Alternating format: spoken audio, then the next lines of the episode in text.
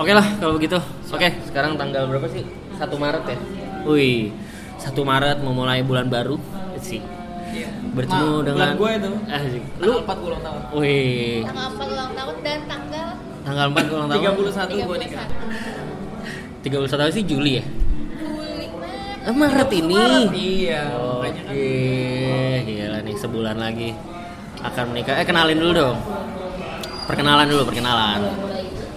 Perkenalan. Iya. Nama gue. Iya nama. Iya gue, gue, gue. Nama gue Robzi Ahmad. Iya, gue. Nama gue Romzi Ahmad dari Cirebon aslinya.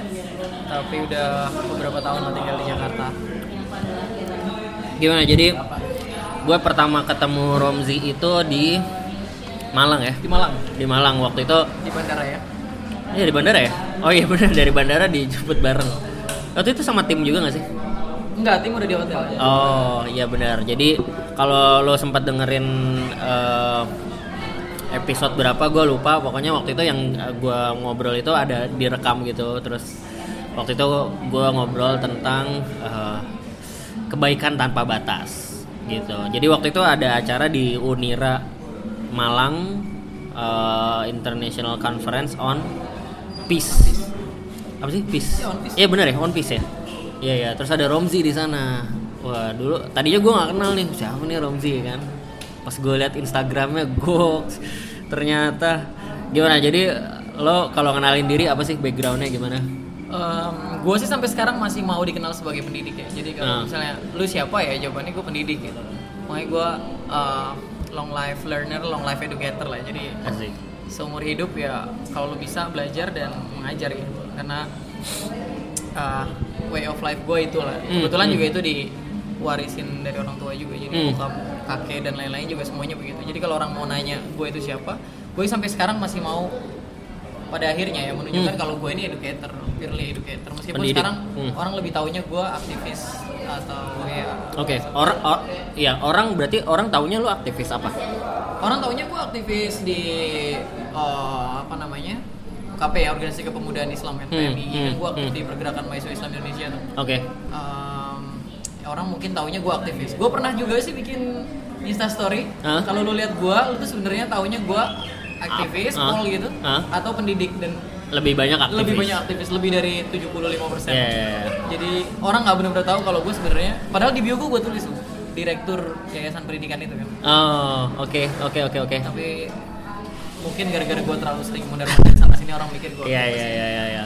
Tapi kan brandingnya brandingnya aktivis, eh, brandingnya pendidik nih, Iya. brandingnya pendidik. Tapi kalau dari sisi apa title yang formal tadi direktur yayasan. Jadi apa? Ah, jadi jadi daily activity-nya gimana?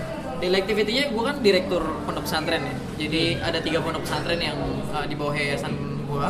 Oke. Uh, itu tugas gue tuh uh, kayak school improvement, mastiin semuanya lancar. Hmm, Uh, kadang-kadang juga milih siapa kepala sekolah yang tepat buat SD, SMP, SMA gitu-gitu lah. Terus, Oke. uh, sama yang terakhir yang paling penting school curriculum. Ah sih. Tapi berarti lo tadi mention juga kan orang tua sebenarnya eh, udah jadi pendidik juga dari lama. Yap. Jadi apa sih? Jadi bokap lo pimpinan pesantren. Iya iya, Oke. bisa dibilang begitu. Jadi gue lahir dan besar di ruang kelas. Wah, gokil. Karena gue lahir di lembaga pendidikan ya. Eh, tapi gimana rasanya? Gua sakit. dulu ya, gua dulu kan juga pesantren ya. Eh, dan ya apa yang namanya pimpinan pesantren pasti dia tinggalnya di situ juga kan? Iya, iya, betul. Ya including sama anak-anaknya juga. Jadi juga. jadi gue inget juga eh, apa namanya anak-anaknya itu ya pas gue masuk pertama gue masuk kan kelas 1 SMP ya anak-anaknya itu masih bocah gitu masih masih kecil main sama kita gitu kita lulus mereka udah gede-gede juga lo gimana rasanya jadi orang yang tinggal Iya. se- dari dari lahir udah di pesantren Dari lahir udah di pondok. Jadi eh, yang paling nggak enak sih kalau kita sekolahnya di situ juga. Iya. Jadi kayak living under the spotlight kan. Iya, Orang iya. ngebandingin gue sama bokap, ngebandingin Iya. wah ini Romzi itu nih, itu ini." sering banget ya Ya itu kan bikin kita beban juga.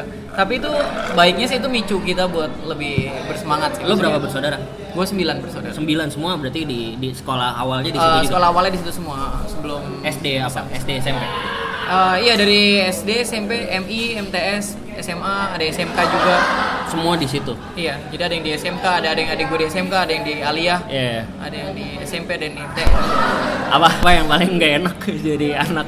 Apa kalau di Nah. kalau di eh, pesantren lo manggilnya apa? Mudir atau apa? Eh, Kiai. iya bisa sih mudir tapi kadang-kadang musyrif tapi manggilnya kiai Kiai ya. Oke. paling gak enak Eh, Nah, menarik nih ya. Paling gak enak itu kayak itu sih menurut gua kayak apa ya? Living under spotlight gitu ya. Kita Iya. mau kayak gini salah, kayak gitu salah. ah, anaknya Kiai nih gitu. Ah, kan. ah. Bawaan mau berantem kayak kesel buat sama temen kan kita Mesti punya- nahan ya. Mesti nahan. Terus banyak lah. Ya ini kayak kayak kalau di sekolah-sekolah biasa kan ada yang bokapnya guru juga di sekolah itu kan Iya, itu nggak enak ah, banget. ah. Tapi Udah gitu gini kalau Ah. kalau yang namanya kiai kan kayak pimpinan Ah. pimpinan lembaga pendidikan, tapi pada saat yang sama juga di apa ya social structure kan kayak mem- mem- mem- apa ya memposisikan dia sebagai seorang spiritual leaders Iya, juga iya, ya. iya, iya, iya. Jadi kayak misalnya buat jatuh cinta aja kita takut. Iya. Jadi ya semuanya kayak beberapa jadi, hal jadi sangat lu lu anak keberapa? Gue anak ketiga. Oh, anak ketiga. Eh, jadi banyak banget nih yang dirahasiakan dari bokap tuh banyak ya. Banyak. Nggak cuma dari bokap ya dari hampir semua lingkungan sosial lah. Iya, Kayak iya. misalnya gue nggak bisa seterbuka itu sama teman-teman. Iya, Meskipun iya, ya gue sih asik-asik aja orangnya tapi ya beberapa hal kan gue juga harus jaga. Ya gimana misalnya eh, eh, faktanya lah ya. Misalnya kalau apalagi di pesantren pesantren NU kan. Iya, iya, iya. Kayak lu hidup misalnya kebetulan kebetulan santri pondok gue ada sekitar 500 sampai 700 orang Hmm, hmm. dan semuanya sejak lu lahir udah cium tangan lu Hmm. dalam lu hidup dalam keadaan kayak begitu kan pasti sebenarnya buat buat secara pribadi kan nggak nyaman apalagi waktu Oh, usia-usia puber dan lain-lain saat gua ngerasa nakal banget dan orang ngasih gua respect segitu banyaknya kan iya. Itu nggak gitu enak. enak banget lah gue ingat soalnya kayak ada kalau kalau anak anak eh, pimpinan pesantren gue itu salah satunya seangkatan sama adik gue adik gue dulu di di pesantren yang sama gitu. Iya. Nah terus ya paling gak enak tuh kalau gue ngeliatin kayak misalnya eh, ya kan pasti ada ya eh, masa-masa ketika eh, si mudirnya ini atau pimpinan pesantren ini ngeselin kan di mata anak-anak Iya, ya iya, kan? iya, iya, iya. terus mereka semua mereka semua ngomong di kelas gitu kan apaan sih ini ustadz gitu kan Eh. Ah, tapi ada anaknya di situ jadi dia kayak iya bener juga sih bokap gue ngeselin tapi kan dia bokap gue gitu ya. iya eh, mungkin beda kultur ya kalau Nah, di kalau di itu lu gimana? pesantren gue sih sebenarnya nggak kayak gitu Oh, kayak gitu ya? kayak posisi pimpinan banget tuh kayak emang eh, apa ya kalau istilah agama tuh kayak maksum gitu Jadi Oh, kayak sangat dihormati salah- lah ya. salahnya Ah. tuh kayak dieliminasi lah sama orang-orang kalau salah-salah dikit nggak oke, diperbincangkan oke. lah gitu. Ah, I see, I see, I see, I see. makanya eh, misalnya ya gimana ya totally respected person Ah, kan ah, jadi anak-anak juga nggak berani ngomongin itu lah Oh. tapi kalau ustadz ustadz sih emang kena omongan juga termasuknya ngomongin gitu Iya, iya, iya, iya. Aduh. Eh, apa yang dari situ kan abis abis pesantren terus eh, eh tunggu tunggu sorry sorry gue balik lagi. Jadi dengan kondisi yang bisa dibilang pressure-nya beda lah ya sama orang kebanyakan gitu. Eh, Iya. Kalau setahu gua kan op- biasanya outputnya kalau yang pressure-nya kayak gitu kan antara jadi inferior inferior atau jadi melejit banget kan. Nah, kalau lu kan kayaknya yang kedua nih. enggak juga Ap- apa yang lu ngebalance-nya gimana dulu dengan kondisi kayak gitu? Eh, sebenarnya gini ya Eh, apa ya gue dari kecil udah ngerasa kepercayaan diri gue udah oke gitu Ke- udah oke nya karena ya itu dia yang tadi gue bilang yang tadi lu bilang benar gitu kalau orang langsung dikasih itulah langsung jadi pusat perhatian orang-orang kan pilihannya dua. Antara lu menjadi sangat percaya diri karena lu yakin hidup lu aman Iya, iya. atau berikutnya adalah lu jadi takut banget karena lu takut orang lihat lihat kejelekan lu doang gitu. Kan gue alhamdulillah bisa ada di yang kedua gitu yang gue berpikir oke ini jadi modal sosial buat gue lah gitu. Malah gue bisa jadi orang yang lebih percaya diri ketimbang teman-teman gue yang lain gitu. Akhirnya memang eh, di sekolah juga kayak eh, apa ya di banyak pelajaran juga gue jadi bersemangat juga belajarnya kan. karena gue masuk tanpa gue takut gue naik kelas atau nggak naik kelas karena kayaknya gue ngerasa guru juga nggak berani nggak naikin gue kan di kelasnya jadi hal, Aman lah ya. ah, hal itu bikin gue lebih tenang gitu. Iya, iya, jadi makanya kalau buat beberapa orang misalnya pelajaran ini agak susah buat gue nggak terlalu susah banget karena gue nggak pakai beban gitu Oh, sih sebenarnya malah ya lebih, lebih aman lah ya, Iya, ada, ada jaringnya. ngebalance nya begitu gitu ngebalance nya jadi gue pikir oke mungkin orang lain bilang ini burden lah Ah, tapi buat gua oke lah ya udahlah udah Ah. kita jadiin kekuatan aja gitu Iya. Pernah dimarahin bokap nggak? Kayak kamu ngapain sih kayak gini gitu? Eh, pernah sih gue ketiduran lagi ngaji. Jadi habis subuh kan biasanya ngaji kitab ya. waktu. Nah. Kalau habis setiap subuh tuh selalu tafsir. Jadi pas tafsir itu biasanya kalau lagi ngaji gini.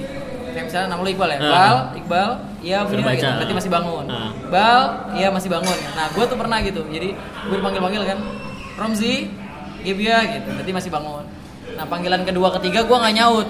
Artinya kan bokap gue tahu gue tidur. Gitu. Iya. Itu bokap gue marahin gue depan depan orang-orang. orang depan banyak santri dan ya lumayan lah itu Iya. bikin gue takut tidur setelahnya Ah, iya, kayaknya gue dimarahin bokap paling kenceng soal itu deh. Hmm, hmm. Mengkomitmen belajar Arabic tinggi banget sih soalnya. Tapi berarti kakek juga sebelumnya emang ini Iya. juga, pendidik juga. Iya, jadi kakek gue bikin pesantren juga, kakek kakeknya kakek gue juga bikin pesantren, jadi ini udah turun temurun lah. Kita udah generasi ke berapa ya? Eh, generasi ke 6 ke 7 lah. Hmm, hmm. Generasi ke 6 ke 7 Oke. kalau dari pimpinan pesantren yang pertama itu. I see. Karena itu juga yang dibangun di keluarga gue, Bal. Jadi Hmm. eh, setiap anak-anaknya anak-anak bokap gue nih, gue yakin juga ini dilakuin sama anak kayak yang lain. Jadi Iya, iya. ada pertanyaan yang terus diajuin ke anaknya. Pertanyaannya itu eh, dalam ayat Al-Quran ada ya, Mada ta'budu namin banget gitu. Lu nyembah siapa setelah gua gitu. Setelah gua nggak ada lu mau nyembah siapa? Terus jawaban anaknya Nabi ini kan gue nyembah Tuhan lu, Tuhan kakek lu, Tuhan kakeknya kakek lu gitu. Dan Ah. pertanyaan itu diajukan yang sama ke gua tapi dengan narasi yang berbeda. Pertanyaannya itu Mada tahdumu namin banget Lu mau berkhidmat, mau mengabdikan diri buat agama bangsa lu tuh lewat mana gitu. Nah, maunya bokap gua itu jawabannya ya nah dumu khidmataka gitu. Gua mengabdi sebagaimana lu mengabdi, sebagaimana kakek mengabdi, sebagaimana itu mengabdi gitu. Jadi itu jadi harapan besar orang tua lah akhirnya. Ya udah kebentuk di gua bahwa oke, I was born as an educator gitu. Jadi ya udah ke depannya gua bakal jadi pendidik gitu. I see. Apa pun yang gua lakuin gua bakal balik ke pesantren dan mulai ngedidik lagi. Kalau saudara-saudara lo yang lain sama juga. Iya, Ada yang adik gua kepala sekolah, kakak gua kepala sekolah, Oh. adik gua satunya lagi kepala sekolah, semuanya. ada yang beda enggak? ada, yang satu dokter, berkarir oh, ada dokter. satu dokter cewek eh, yang satunya juga jurusannya ekonomi sih sebenarnya Ah. cewek juga tapi kedua-duanya nikah sama eh, orang yang konsentrasi di pes- pesantren juga jadi Oh. masing-masing punya pondok juga gitu Oke. satu di Jogja satu di Kempek juga Menarik, menarik. Terus kan belakangan lo uh, akhirnya salah satu eh lo kalau ada yang mau di share share aja ya. Iya. Tapi kalau yang gua mau highlight kan sebenarnya salah satu aktivitas lo di Ais Nusantara ya. Boleh Yap, boleh ceritain nggak Ais Nusantara? Jadi menarik sih sebenarnya gua. Ya tapi Romji aja yang cerita lah. Oke, jadi AIS Nusantara itu singkatan dari Arus Informasi Santri. Dulunya namanya admin Instagram Santri dulunya AIS Nah. itu. Karena base platform utamanya adalah Instagram. Jadi targetnya AIS itu adalah kalau divisinya itu digitalisasi dakwah pondok pesantren. Oke. Jadi kita mikir eh, dulu kiai-kiai bikin pondok pesantren itu kan targetnya buat dakwah ya. Ya. Lah terus sekarang kan banyak banget orang yang nyari ilmunya di Google gitu. Kita udah Hmm. nggak bisa lagi nyalain orang lu sih ngaji di Google atau lu sih cari ilmu di Google, cari ilmu di Ya, sekolah. emang zamannya gitu. Emang zamannya sekarang di Google. Jadi gue udah nggak gue sama teman-teman berpikir bahwa kita nggak bisa nyalahin mereka karena mereka ini ya generasi Google reflex kan ya kalau istilah psikologi gitu ya. Jadi kalau apa pun mereka bakal Hmm. nyari di Google gitu. Nah jadi targetnya adalah kita mau digitalisasi apa yang diajarin oleh guru-guru kita di pesantren, ustadz kita di pesantren, biar aksesibel juga sama orang yang memang maunya ngajinya online gitu. Iya, iya, iya, iya. Jadi target utamanya sih itu lah gitu. Target Oke. utamanya. Ada triggernya dulu apa? Trigger pertama. Itu berarti mulainya startnya 2000 berapa? Startnya 2016 Oktober. Oke. Jadi Iya, iya. masih sangat baru ya satu tahun Oke. setengah lah. Ya. Triggernya waktu itu apa? Triggernya itu waktu itu eh, kita ngelihat ini kok banyak banget akun pondok yang bermunculan, akun-akun pesantren dan rata-rata nge-spread eh, apa ya values-nya bagus-bagus gitu. Nah terus pas kita mikir wah ini kalau dikolaborasiin kita kasih mereka pelatihan-pelatihan desain pelatihan-pelatihan ini kayaknya bakal lebih bagus gitu. Jadi Hmm, hmm. ada dua temen gue yang inbox gitu, jadi ya chat masing-masing akun itu, Oke. terus diajak bergabung di satu grup WhatsApp, Oke. tuh, itu grup WhatsApp yang sama. Jadi ini sebenarnya jaringan Awalnya akun- jaringan akun-akun itu ya. Dulu namanya kan Ais Nusantara Media Network. Oh, oke. Nah sekarang kita udah nggak media network lagi, kita udah jadi kayak established organization lah, organisasi mapan yang punya struktural dan udah masuk ke community development, udah masuk ke capacity building dan lain-lain. Jadi udah nggak lagi networking tapi kita udah ngerjain kayak pelatihan-pelatihan dan lain-lain. Itu secara Itu struktur ada ada or- ada ininya juga, ada Iya, yayasan atau strukturnya. apa gitu. Eh, lembaga sih. Jadi Hmm. lembaga, ini badan hukumnya lagi kita urus. Posisi gue pembina, di bawah pembina ada namanya koordinator nasional, Kornas. Hmm. Terus di bawah Kornas ada korda-korda di 10 provinsi sekarang. Oke, jadi sekarang ada berapa akun? Yang Nggak, di bawah nggak kehitung lah. Kalau di atas berapa? 100. 100 lebih, 3000 lebih. 3000. Heeh. 3000 akun. Iya, Oke. 3000 akun lebih lah. Karena eh, polanya begini, jadi kalau dulu kan akunnya akun-akun kebanyakan akun yang bawa-bawa santri doang ya. Iya, Selanjutnya iya. kita udah mulai bikin produk. Misalnya gini, eh kayak kayak bikin startup bisnis deh. Iya. Gua kan diajarin kalau lu mau bikin startup kan pertanyaannya kan lu mau bantu orang bidang apa gitu. Hmm, hmm. Saya mau Masalahnya apa Masalahnya apa gitu kan pertamanya di itu dulu kan. Nah, gue juga udah mulai begitu sama teman-teman. Jadi kayak misalnya gini. Eh gue mau bantu orang yang nyari eh, data-data soal pondok pesantren di Indonesia. Akhirnya kita bikin satu akun. Gue mau bantu orang yang nyari gimana sih tata cara eh, apa sih gitu persyaratan buat perempuan muslimah itu. Kita bikin akun namanya Fikih Perempuan. Oke. Orang yang konsentrasi di bidang ekonomi kan mungkin butuh itu kita bikin namanya Fikih Ekonomi dan semuanya base-nya di eh, sosial media yang target Oke. target usianya 17 sampai 24 tahun sih. Iya, berarti eh, mayoritas di Instagram ya. Eh, Ada yang di yang lain juga. Iya, karena kan gini, kalau lu punya Instagram kan udah bisa koneksi ke Facebook, juga Ya. bisa ke Twitter, terus uh, masing-masing akun juga bikin web sendiri-sendiri. Oke. Jadi udah mulai Menarik. itu. Gua gua pernah bahas ini juga ya maksudnya salah satunya kenapa gua sangat tertarik karena gua setuju eh, masalah apa ya terutama akses konten sih Iya.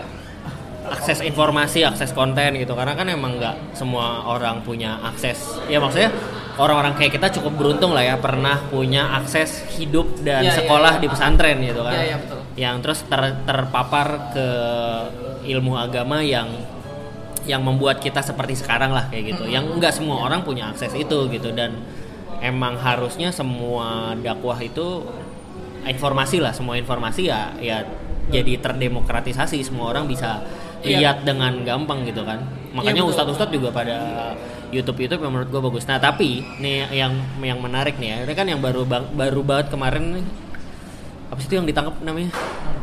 Eh, Apaan tuh? Media network Oh, apa Muslim namanya? Cyber Army. Muslim Cyber Army. Kan akhirnya gue ya kita nggak bisa kita nggak bisa me, inilah ya memungkiri fakta gitu. Iya, Orang iya, iya. orang-orang how- however di sosmed tuh alergi sama sesuatu yang sangat berbau agama, ya kan Iya. kayak kalau udah ngomongin agama tuh kayaknya kesannya kampung banget atau kayak bodoh lah gitu kayak orang yang beragama tuh kayaknya bodoh gitu itu satu soal agama yang kedua gue tadi baru nyadarin juga nih karena karena lo nyebut ah network networknya berapa 3000 wah orang pasti kan sekarang udah asosiasinya apa nih 3000 network agama Islam wah, udah gitu kan ini muslim cyber army apa gimana nih gitu nah itu menarik tuh. gue malah berani bilang kalau kita nih antitesanya MCA. Hmm. Jadi kalau lu ngomongin Saracen, lu ngomongin Saracen Ah, nah, Saracen MCA, ah, ah. maka kita nih antitesa dari itu gitu. Jadi kalau mereka jadi gini, kalau jargon kita tuh gini. eh, kita nih mau memberikan informasi atau menyebarkan dan memberikan wajah Islam ramah, bukan Islam marah. Mhm. Islam yang mengajak bukan mengejek, Islam yang merangkul bukan memukul gitu. Itu udah jargon utamanya kita banget ya. Eh, jadi kalau kita spread informasi maka informasi yang kita munculin pasti eh, ramah, menyenangkan dan eh, hal-hal yang simple-simple. Di awal Iya, juga iya. orang, di awal juga orang mungkin berpikir kita bagian dari itu loh jejaring besar itu. Tapi sebenarnya kenapa kita terbentuk adalah kita mau ngasih narasi penyeimbang. Jadi counter speech atau counter narasi dari apa yang wajah mu- Islam yang dimunculin dari MCA sama Saracen itu loh. Dan selain itu juga lu tahu ini ya uh, ISIS kan gila-gila Hmm, hmm. videografernya tuh keren banget ngambil angle-nya terus uh, Kontennya bagus lah ya. kontennya bagus banget juga Nah, kita juga mau kayak kayak ngalahin itu gua ya melawan lah ya apa ya bener Iya, antitesa ka- apa sih bahasanya tuh lawan arus counter counter narasi ya? iya counter narasi ya. Ah. jadi itulah tujuan utamanya dulu dan dan pas uh, ini alhamdulillahnya ya karena mereka muncul duluan kita baru muncul jadi semangat melawannya kita lumayan tinggi gitu jadi Hmm. Oke. Ini bisa ngedorong akun-akun admin-admin itu untuk mau berkembang lebih cepat Iya, iya, lagi. iya, iya, iya. Maksudnya, mereka udah duluan ya, ISIS sudah duluan nih gitu. Jadi kita harus segera ini gitu. Dan kemunculan sosial media kan bikin banyak lone wolf. Bro. Lu ngerti nggak dalam isu terorisme itu kan ada lone wolf. Lone wolf tuh kayak orang melakukan act of terror tapi dia nggak punya network sama sekali. Hmm. Jadi kayak mereka cuma learn it from social media gitu kayak yang kemarin di Bekasi nusuk polisi itu dua orang waktu ditanya kan jawabannya dia cuma "Eh, ya saya cuma tahu dari sosial media bahwa polisi itu musuh dan harus dilawan itu kan lone wolf kayak gitu kan lebih mengerikan ketimbang itu. Karena gue juga punya datanya ya bro. Dan kita juga teman-teman juga masuk ke grup-grup eh, Islam yang apa namanya teror-terorisme ekstremisme gitu yang radikal ini. Masuk ke grup itu dan emang kayak gini kayak misalnya ada satu postingan eh lu kalau mau jadi eh, sahid gampang loh eh, hero itu gampang loh. Kalau lu mau melakukan kebaikan tuh gampang dengan 100 ribu bisa gitu pertanyaannya gitu eh, menjadi eh, menjadi suara dengan 100 ribu itu cuma lu datang ke pasar lu beli pisau itu dia ada gambaran pisaunya yang bagus kayak gimana yang bergerigi yang Oh, apa. maksudnya emang ada ada Postingan itu? ada postingannya. Iya ada postingannya. Jadi lu siapin, lu beli itu, habis itu lu tusuk salah satu polisi yang ada di dekat lu. Gitu. That's the easiest way to be a, a superhero gitu.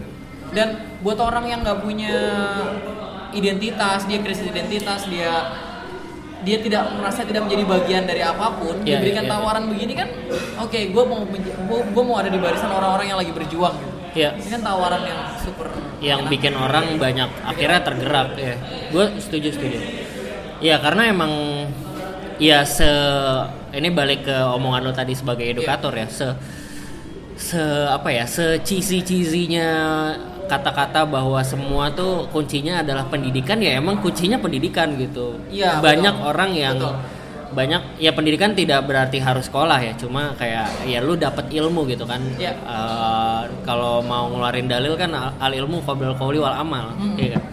ilmu dulu baru lu ngomong ngemeng. atau lu melakukan sesuatu gitu kan Eh, kalau enggak ya lu diem aja gitu nah masalahnya kan emang banyak orang yang ternyata kayak kayak yang tadi lo bilang kan kayak meng- mereka merasa mengkonsumsi ilmu karena tidak tahu bahwa itu bukan sumber ilmu tapi mereka merasa itu sumber ilmu terus Iya. ya udah langsung diamalkan terus jadi kacau kan ya menarik Iya, betul, betul, betul. nah ta- eh, jadi AIS Nusantara dan ya beserta networknya ini kan ingin melawan Iya. atau membangun narasi yang yang sebenarnya Positif, kan ya. yang positif which is ya Islam itu agama damai kita itu semua eh, apa toleransi eh, ya kayak gitu gitu lah yang tadi Ya, ya, ya, Islam betul, Islam betul, ramah dan lain-lain gitu ya Eh, udah udah ada impact yang lo rasakan atau yang teman-teman share gitu nggak?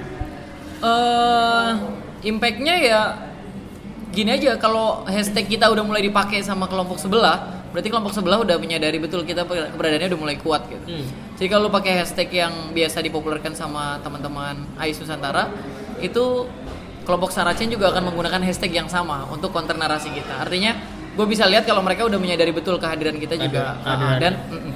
dan juga selain itu Misalnya apa sih lo pernah Eh, apa hashtag apa gitu?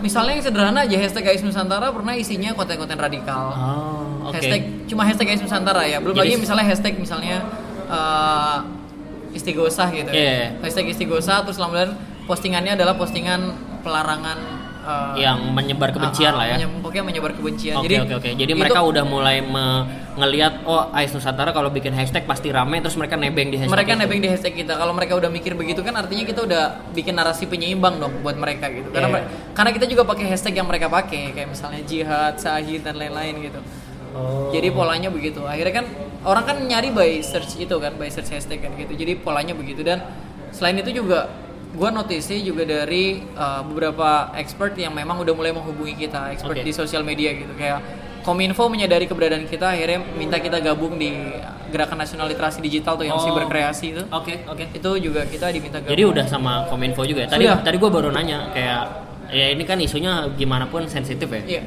Eh, pemerintah udah notice atau belum? Udah berarti ya. Udah, gua di gua wakil ketua divisi Stratkom sama Bang Enda Enda Nasution. Enda Nasution. Oke. Jadi dia ketua Stratkom, gua wakil dia. itu yang dari Kominfo ya. Dari Kominfo. Jadi artinya kita udah certified lah sebagai Yeah. organisasi yang memang dianggap oleh pemerintah bisa bantu untuk Meng-counter itu ya. Itu. gimana menurut lo dengan eh, ya tahun kemarin, tahun ini dan tahun depan yang akan jadi Ngeri-ngeri. super mengerikan ya eh, politik Iya. eh, apa namanya provinsi ntar tahun depan presiden kacau sih.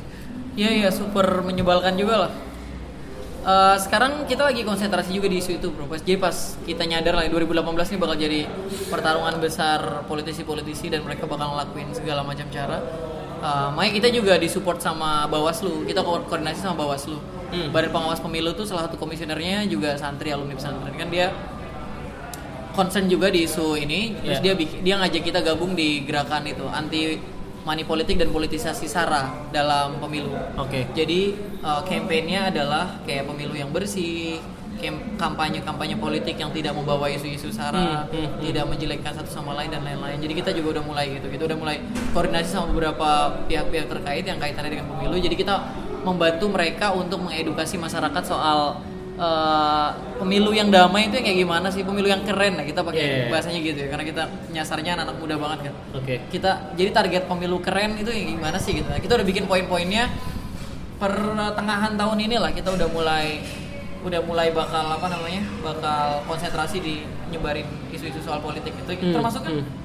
penting juga bro munculin political awareness kan ya ke anak-anak muda Anak ya. muda, ya. lu lu harus terlibat dan keterlibatan lu nggak perlu jadi politisi dan lain-lain cukup dengan eh, apa ya bantu kita untuk spreading nilai-nilai kebaikan dalam pemilihan umum demokrasi dan lain-lain kan sebenarnya Yeah. lebih dari cukup gitu jadi Yeah. buat on the way ke sana lah I see. udah mulai dikerjain dari Sebenarnya Indonesia tuh kalau ngomongin politik demokrasi tuh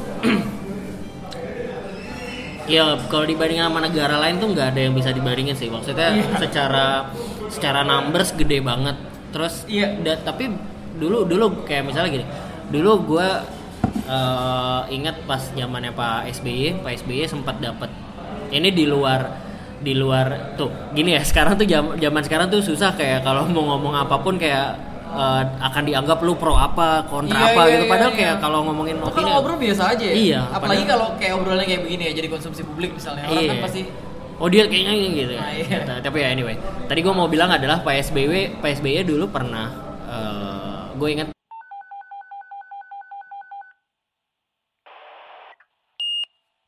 Lanjut nih, Iya iya. Terus yang mana tadi?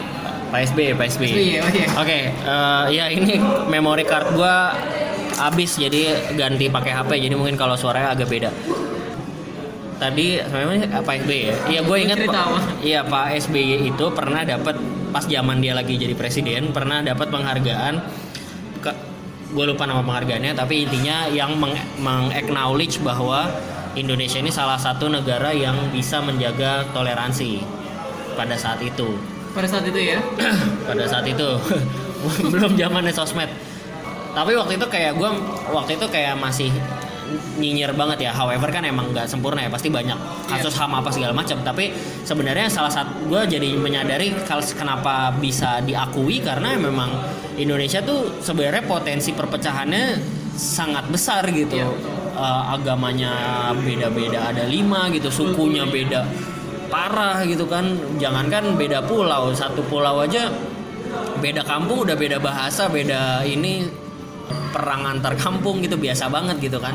Tapi kalau negaranya stabil ekonomi jalan ya emang Patut diapresiasi. patut diapresiasi. Maksudnya Indonesia juga sekarang bisa bisa dengan apa namanya growth seperti sekarang tuh sebenarnya se- sebagai sebuah negara dibandingkan dengan negara-negara lain itu luar biasa sebenarnya. Karena negara-negara lain kan biasanya uh, let's say katakan misalnya negara-negara Timur Tengah gitu Iya. ya beda perbedaannya gimana sih ya standar lah gitu kan paling beda agama berapa suku juga semua sama gitu kan Iya rata-rata ini ya eh, dominasi mayoritas di sana emang sayangnya dimunculin banget gitu. Kalau di Indonesia kan sebenarnya nggak terlalu ya. Maksudnya kalau di beberapa daerah itu, beberapa eh, negara itu kebanyakan konflik itu terjadinya emang terutama di Timur Tengah ya. Hmm. Gara-garanya yang begitu, yang mayoritas eh, menghabisi yang minoritas. gitu. Iya, iya, iya. Dan kadang-kadang bukan karena beda agama atau beda apa, cuma satu keluarga yang jumlahnya lebih banyak akan membantai keluarga yang lebih sedikit. Karena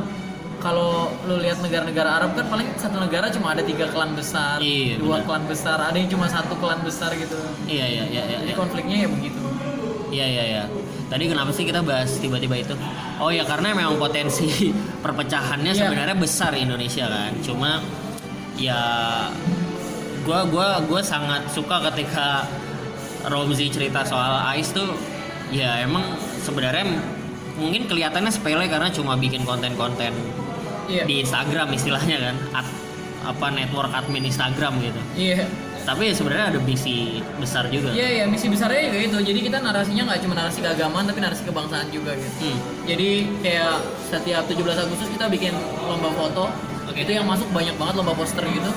Eh, temanya juga eh, temanya yang keagamaan tapi da- eh, dalam ini ya dalam kacamata kebangsaan kayak gitu. Jadi Hmm, eh, kita ngedorong teman-teman muslim di Indonesia untuk lebih banyak membahas isu-isu perdamaian dalam eh, kehidupan sehari-hari lah gitu Iya iya iya. isu-isu iya. toleransi, isu-isu menyadari kalau kita ini semua plural gitu. Kita Iya. ya kita emang terlahir berbeda-beda jadi nggak perlu dipaksa gitu. Iya, dan biasa aja harusnya gitu kan. Kemarin gue ikut campaign yang kita ini sama itu. Ah. Hashtag kita ini sama itu dipopulerin sama teman-teman di Ansor sih nggak bantu Oke. itu cuma terus kita mikir wah ini cocok juga gitu. Jadi hashtag kita bawa oke mungkin kita beda-beda di banyak hal tapi Ya. ada satu pasti selalu ada benang merah yang buat kita sama gitu. Iya. Misalnya sama-sama mau Indonesia damai jadi perbedaan itu nggak perlu di highlight yang di highlight Iya. cukup persamaan bahwa kita mau Indonesia damai gitu Iya. Padahal sebenarnya kalau diingat-ingat dulu eh, kayak kayak misalnya sekarang tuh kayak kok jadi kayak pertanyaan sensitif ketika nanya agama ya. iya kalau kayak gue ketemu ya. eh, dulu nyantai banget kayak ketemu teman terus kayak eh halo gue Iqbal gue Romzi terus eh, ya ngobrol-ngobrol terus kayak eh agama lu apa gitu iya iya dulu iya, iya. biasa aja dulu gitu hal yang biasa banget sekarang kalimatnya netral gitu apa kita masuk ke global values ya maksudnya universal values kan salah satunya nggak nanyain Agama nanya ya? agama kan kayak Iya. di luar negeri kan katanya yang nggak boleh ditanya itu kan penghasilan agama dan usia katanya Oh. maksudnya ada bahasa begitu Iya iya iya. iya. Tapi ya gua gua, gua cuma menyadari eh, ada pergeseran itu aja sih. Kayak Iya, iya. Dulu tuh biasa eh, bawaannya kalimatnya netral gitu. Iya. Sekarang tuh ke sana kayak kalau nanya agama kayaknya kita gua akan menghakimi selanjutnya iya kayak kayaknya akan menghakimi padahal ya biasa gitu. Kayak kadang kadang nggak cuma agama ya lu NU ya lu Ah, Muhammadiyah ya iya, lu iya, iya. persis ya lu ini ya gitu ya terus kenapa gitu? Maksudnya dulu kan kalau nanya itu ya udah gitu kan. hal biasa ya pengen tahu aja gitu kayak identitas lo apa jadi mungkin juga pertanyaan itu kan kayak pengen tahu batas-batas gua berinteraksi sama lo sampai mana gitu Iya, kan. iya, kayak biasanya misalnya gini emang emang semuanya menurut gua se- opini gue sih salah satunya emang pak diperparah sama sosmed sih. Maksudnya nggak semua orang siap Iya, dengan iya, betul, sosmed. betul. Terus tiba-tiba eh, dikasih istilahnya nggak semua orang biasa ngomong pakai mic gitu. Terus tiba-tiba sekarang semua orang pegang mic. pegang mic ya. jadi ribut banget. Jadi ribut ada yang nggak ada yang nggak biasa ngomong tiba-tiba ngomong jadi jelek gitu suaranya gitu kan malah ngacoin orang di sebelahnya. Iya, kayak gue ingat kemarin kayak misalnya adalah salah satu seleb tweet gitu. Twitter followersnya banyak. Terus kayak dia periksa ke dokter. Terus sama dokternya di formnya ada for- di ada formnya kan? Di formnya ditanyain agamanya apa. Terus dia ngomel gitu kayak ini apa sih maksudnya nanya-nanya agama? Itu kan personal gitu. Iya iya.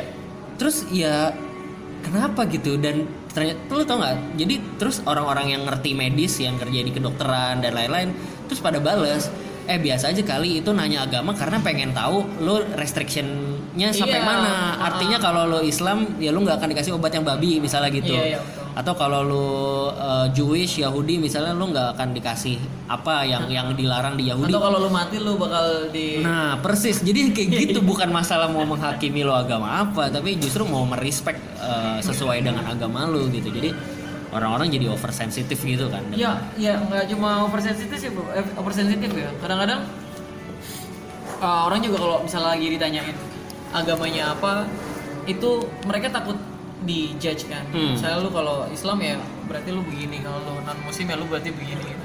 nah kekhawatiran-kekhawatiran model begitu tuh kayak uh, kebangun dari uh, dari stigma yang udah mereka bikin ke agama masing-masing Hmm, hmm, yang hmm. itu menurut gue sih parah gitu misalnya ah, kalau lu main sama orang Islam orang Islam begini gitu Hmm, kalau orang hmm. Muslim non Muslim begini gitu akhirnya kan ah, apalagi generasi sekarang kan generasi yang maunya bebas ya Iya. yang mereka nggak mau diidentifikasi sebagai Sesuatu, bagi, hmm. sesuatu atau bagian dari sebuah gerakan tertentu gitu apalagi kalau gue baca juga di teorinya kan organized religion tuh jadi salah satu yang dihindari oleh oleh Anak muda. anak muda anak milenial ya Hmm. atau post milenial jadi kalau ada agama yang dilembagakan baik melalui institusi namanya Islam atau institusi namanya organisasi kemasyarakatan beragama tertentu itu mereka cenderung nggak mau nggak Hmm, mau dilabeli hmm, itu hmm. karena mereka nggak mau maunya yang dibatasi kan. maunya yang universal values gitu. Mm, mm, mm. Ya, ya, ya, ya. orang kayak gitu eh, harus banyak belajar lagi sih kayaknya. Iya, iya, iya, ya, ya di situlah salah satu peran Ais Nusantara.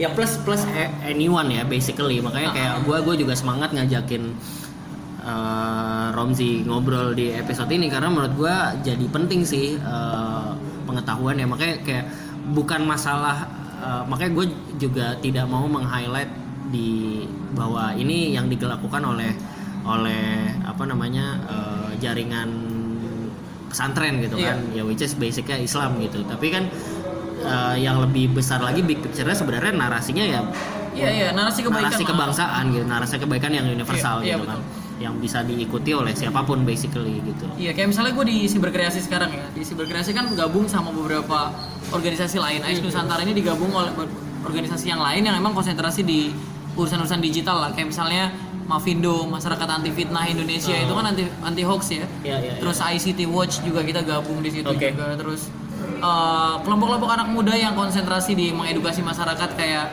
lu tau kok bisa ya? kok bisa ya Ah, kok bisa channel tuh Iya. Gerard juga gabung sama kita. Jadi Eh, Uh, Gerard tahu banget gue muslim dan uh, konsen di isu-isu keagamaan di ranah digital uh, dan kolaborasi kita jadi asik gitu karena kita tahu ada satu nilai sama yang lagi kita Iya, mau iya, iya. perjuangin gitu. ya bahkan bisa tuker tuker ide juga kan kayak Iya. kalau kalau dari sisi lo sebagai yang let's say eh, beragama lain pandangannya gimana sih gitu Iya. kan jadi kita bisa bikin konten yang sesuai untuk membenarkan pandangan yang Iya salah betul betul betul betul menarik menarik menarik menarik menarik. lo eh, terakhir ke Australia ya? Ikut. Eh, itu program yang muslim itu bukan sih? Iya uh, pertukaran tokoh muda muslim uh, Indonesia Australia gitu. oke itu gimana? What what do you learn from? Waduh banyak banget. Karena itu 15 hari dan dalam satu hari gue kadang-kadang ketemu sama lima institusi atau lima prominent person yang ada di Australia gitu. Dan itu keren banget. Jadi eh, sebenarnya yang Australia mau sih nggak cuma sekedar kita belajar dari mereka ya. Soal mereka tuh multicultural dan eh, apa ya bisa bisa mengembangkan nilai tol- toleransi dan semangat kebersamaan lah gitu. Tapi lebih dari itu mereka juga mau kita spreading peaceful Islam juga gitu. Jadi nunjukin ke orang-orang Australia bahwa Indonesia punya konsep Islam yang menyenangkan banget gitu Iya iya. yang ramah banget gitu dan itu juga yang dilakukan jadi di sana sih banyak kita ketemu sama uh, Islamic Council di beberapa daerah terus juga Christian Jews uh, beberapa agama lain kayak Bahai dan Ahmadiyah dan lain-lain gitu kita ketemu terus kita ngebahas banyak sih social enterprise juga kita bahas pengelolaan zakat di Australia gimana di sini gimana jadi Oh. jadi kayak misalnya target utamanya itu goalsnya juga kalau menurut gue sih kayaknya kayak biar uh, tokoh-tokoh muda muslim, uh, muslim di Indonesia ini kayak belajar dari sana oh, terus tokoh-tokoh muda muslim di Australia juga belajar dari Indonesia karena ini kan exchange ya dari Iya, sana iya. juga ada yang datang ke sini Hmm, hmm, hmm, hmm.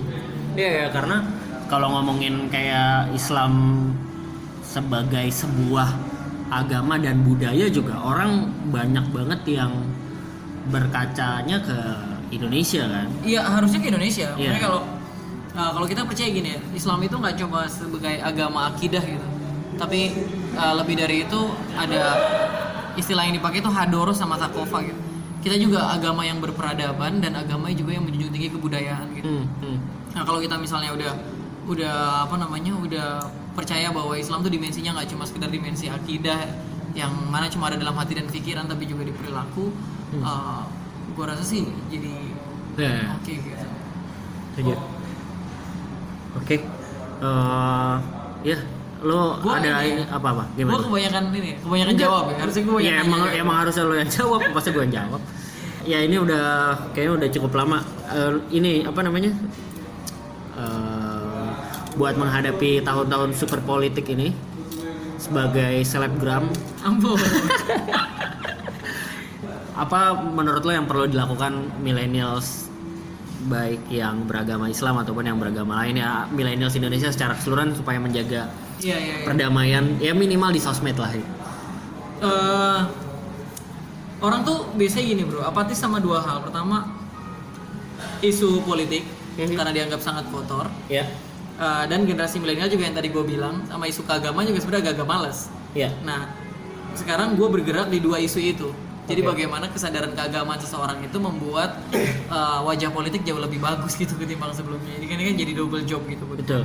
dan uh, gini lah politik demokrasi dan lain-lain itu kan bagian dari spirit Islam juga kalau nggak ada politik juga kepemimpinan dalam uh, sebuah wilayah kan juga jadi nggak ada itu kan nggak Hmm. boleh juga dalam Islam Nabi pernah bilang kalau lu pergi berdua yang satu harus jadi pemimpin perjalanan Ya, Ah. itu konsep politik paling itu sederhana. konsep lah. politik paling sederhana dalam Islam kan begitu itu diajarin langsung sama Nabi maksudnya berarti kan memilih pemimpin itu artinya wajib gitu loh di antara kita semuanya nah karena itu hukumnya wajib maka kita semua harus melakukannya Hmm. meskipun kesannya fardu kifayah ya bro kalau sebagian udah vote ya kita nggak perlu vote nggak apa-apa gitu tapi kan sebenarnya itu tanggung jawab masing-masing juga Iya, gitu iya. nah road to melakukan kebaikan kan jangan sampai dengan hal-hal yang buruk gitu. Jadi gue berharap sih kita generasi milenial ini udah menyadari bahwa political awareness itu penting, memilih pemimpin juga bagian dari perintah agama. Pada saat yang sama karena ini tujuannya baik, maka lakukan semuanya dengan hal-hal yang Iya, baik iya. gitu. Which is kita nggak nggak menggunakan keburukan untuk mencapai kebaikan-kebaikan dalam dunia politik gitu. Kayak politik uang, politisasi sara terutama ya kalau di sosial Hmm, media kan hmm, hmm. sering banget kita ngebantai salah satu uh, calon tertentu pakai isu-isu sara, isu-isu pribadi yang dimiliki misalnya soal dia nikah lagi soal apa dan has nothing to do with the ini ya the election kan sebenarnya iya. kan Dan akhirnya selalu yang kena ujung-ujungnya sebenarnya image agama gitu. image agama yang yang paling parah itu itu itu image agama yang yang jadi buruk adalah itu gitu. jadi ya itulah pesannya kalau lu mau aktif di sosial media dan mau memperbincangkan politik maka lu harus tahu kalau politik itu kewajiban dalam Islam memilih pemimpin dan lain-lain maka lu harus menuju ke sana melakukan semuanya dengan cara-cara yang baik jangan pakai cara-cara yang Dahsyat sekali. Gue nambahin satu lagi selalu buka uh, pintu untuk diskusi. ya Jadi betul. ada pintu untuk diskusi dan pintu untuk mencari tahu segala sesuatu tabayun gitu. Kalau lo lihat sesuatu ya lo cari tahu dulu itu bener atau enggak Iya. gitu. Jangan langsung bereaksi. Em, ya karena menurut gua ya perbedaan itu biasa gitu. Maksudnya kalaupun nanti let's say Romzi punya pilihan yang beda sama gue ya biasa aja. Biasa gitu. aja. Biasa aja ya. Maksudnya nggak ada hubungannya sama pertemanan sama apa. Kalau Iya. beda satu ya yang lain nggak usah diiniin juga kan. Usah tetap saling mendoakan juga ya Yo, ya that's why that's why makanya kayak kalau buat gua kayak misalnya ya ini misalnya nanti gua gua ngajak Romzi untuk ngobrol dari sudut pandang yang sebagai orang yang aktif di bidang ya tadi membawa agama gitu kan membawa sudut pandang agama Iya. membuat counter narasi untuk Islam yang lebih damai gitu nah mungkin nanti gue juga rencana sih gue mau cari yang bisa dibilang kalau bahasa sosial media di kubu seberang gitu kan Iya, nyari yang liberal gitu kayak kita coba ngobrol aja cari yang konservatif sekalian ya. Cara- iya, untuk tahu aja sudut pandang dari masing-masing. Jadi setidaknya kalaupun kita berbeda, eh, kita paham orang ini bedanya di mana, sehingga kita bisa tahu juga apa namanya batas-batas kita. Tapi kita juga jadi tahu sebenarnya kita lebih banyak samanya daripada bedanya. semoga malah ada titik temu juga bro. Ada titik temu benar. kalau Iya. titik temu itu bisa ketemu kan jadi malah Malah gaul. ya. Ya, ya, ya. Oke deh. eh, thank you so much Romzi. thank you thank you Lo mention inilah Instagram Ais Nusantara lo juga siap atau ada akun lain nggak yang mau dipromot? bisa lah nanti gue promote eh, eh, beberapa akun Iya. Eh, tapi ini di SoundCloud ya Ini di SoundCloud. Ini di SoundCloud di iTunes juga. oh di iTunes juga Hmm. oke Apa ini akunnya? Instagram lo? oh iya Instagram gue Romzi Ahmad R O M Z I A H M A D Romzi Ahmad Ais Nusantara tuh at- dan Ais Nusantara Ais Nusantara, ya. Ais Nusantara biasa A I S Ya, ya, ya, ya, ya. Instagram gua Etikbal HP, Twitter Etikbal HP, email HP apa sih nama singkatan Haryadi Putra. Oh Eh itu nama belakang gue. Oke. Jadi Iqbal HP gitu. Email iqbalhp@gmail.com. Eh, kalau mau tanya-tanya semua bisa ke situ. So eh, buat yang pakai Apple, kalau lo udah dengerin ya kasih rating dan review di situ biar makin banyak yang tahu. Oke, sip. Thank you guys. If you like this episode, share juga ke teman-teman lo biar makin banyak yang lebih melek soal Islam yang damai aja dan Ngeri ya? ngeri ya. Eh, dan dan dan eh, perdamaian untuk sosial media yang lebih baik asik. Thank you. Banyak. Thank you, thank you. Eh, kayaknya gue juga harus melakukan yang sama seperti Iqbal, tapi gue nggak mulai-mulai. Suatu hari gue punya podcast sendiri dan gue ajak Iqbal. Asik, asik. Objective talk. Asik. Oke, thank you. Bye. Please be subjective.